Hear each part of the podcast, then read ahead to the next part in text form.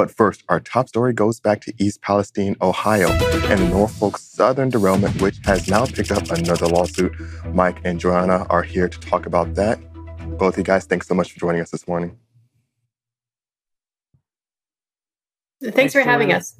Good, good, good to see you there. Obviously, okay, so we have another lawsuit that has come down, and this has an interesting kind of angle to it because it's not so much directed at Norfolk Southern, obviously it is, but it's the way in which they constructed the train and also used PSR. Can you give us some details on exactly what they're doing and, and, and who they're using as plaintiffs in this suit?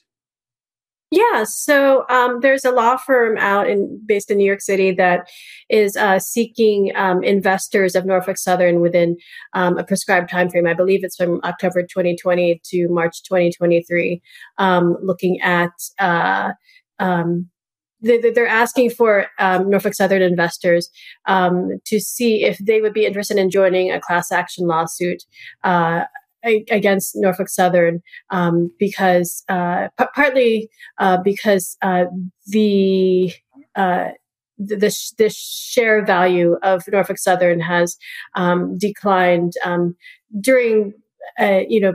Mo- particularly most recently bec- uh, because of the East Palestine um, train derailment, and of course all the all you know how NS has gotten under fire um, for uh, you know since then, and um, although they they do have that as their date, you know, since October 2020, and and they're kind of look they're kind of saying that um, because Norfolk Southern.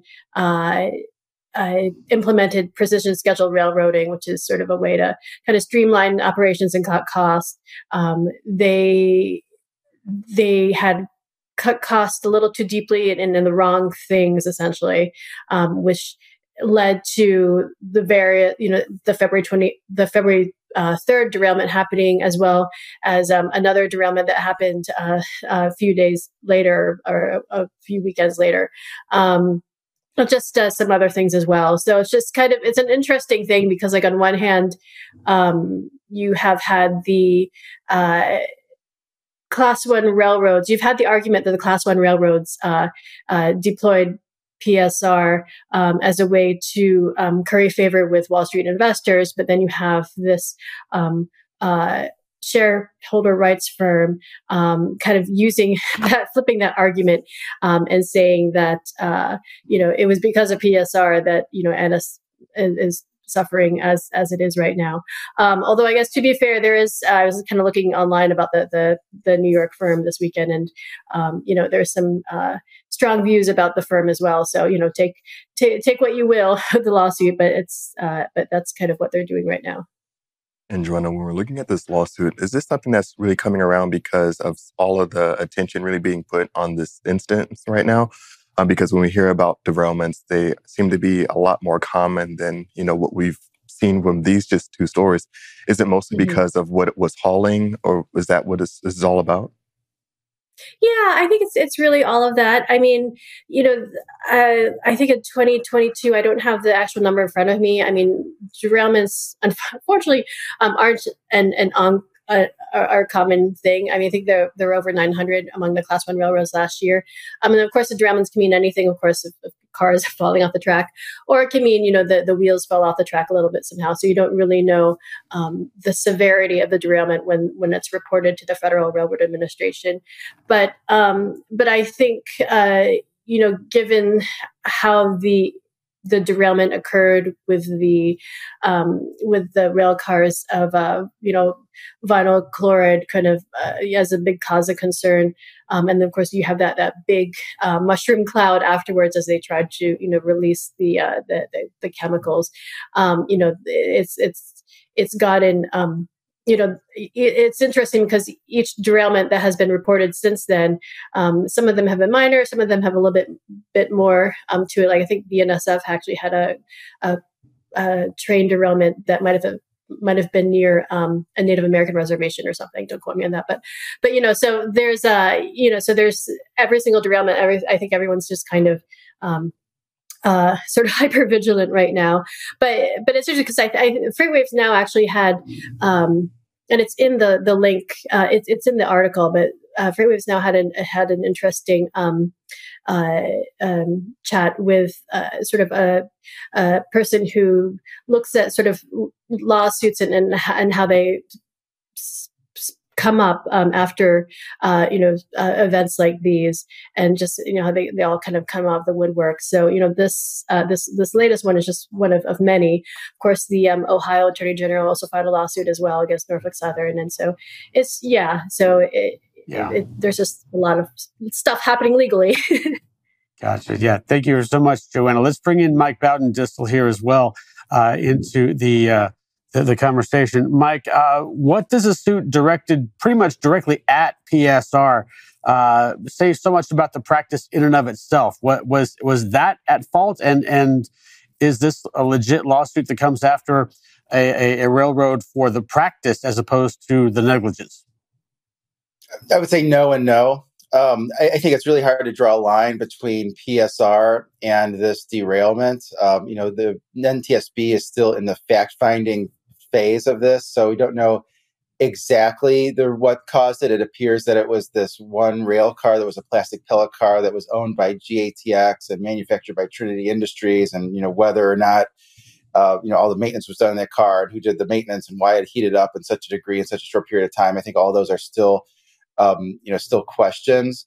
But um, you know, every other class one is doing the, you know at least saying they're doing PSR also. Uh, you know, whether their their operationally have changed all that much, or it's just a way to market the the shares to investors is um, is is not real clear. But I, th- I think it's hard to you know sort of draw a line and say, well, because they were using the assets more efficiently, running the trains longer and heavier, maybe doing it with overall fewer personnel, that that's what gave rise to the derailment. I think it's hard to make that connection um, because, I mean, in this case, the, the crew did not do anything wrong as far as we know now, and and the, the locomotives were operating fine. The the track was was maintained properly, and um, as far as we know now, the the wayside uh, detectors, those hot boxes, at least they registered a reading, so we sort of know that at least on the surface, they were um, they were functioning, uh, and it's it's not clear exactly what what caused this. So you are seeing lawsuits. This one, you know, one from state of Ohio, all these things that are, are alleging, um, you know, negligence by the part, the part of the railroad or wrongdoing on the part of the railroad. Uh, without actually having um, know, knowing exactly what happens, I mean that that's going to be a, a, while before we actually uh, you know know um, you know what caused the derailment uh, as far as the NTSB's process for conducting its investigation. And Mike, do we see a potential of GATX and Trinity being brought into some of these lawsuits, or is the focus really being put on Norfolk Southern because of, of course, the bigger name and the cash potential? Yeah, I think Norfolk Southern is the the name that people know, and and that's kind of the you know they're the railroad, and so they're the ones that you're going to be the, the, target of this. Um, but um, you know, I think it depends if there was a, a you know somehow a manufacturing you know defect then I could see Trinity Industries being brought into this. I think if there was some maintenance schedule that was not uh, upheld, then I could see GATX being brought into this. I mean, a lot of those cars, you know, tend to get taken out of service after you know a period of time. I know for I think for tank cars, it's like every ten years or something. I'm not sure for plastic pellets, and then they're um, you know refurbished to a certain degree, made sure that they're structurally sound. So if if there was some violation of those uh, service um, schedules, then I could see uh, you know GATX being being brought into a, a, into lawsuits like this. Mike, given the fact that uh, Joanna obviously made a great made a great point of the fact that everybody seems to come out of the woodwork when uh, one of these things unfortunately happens, and then suits coming from all over the place. Uh, you've obviously got the suit from the state of Ohio. You have this one here as well. These are both going to be federal cases. Uh, how much trouble is Norfolk Southern in right now? Do you think, eh, given uh, not only the, the name but also the accident of itself and and the damages that are going to come of it come out of it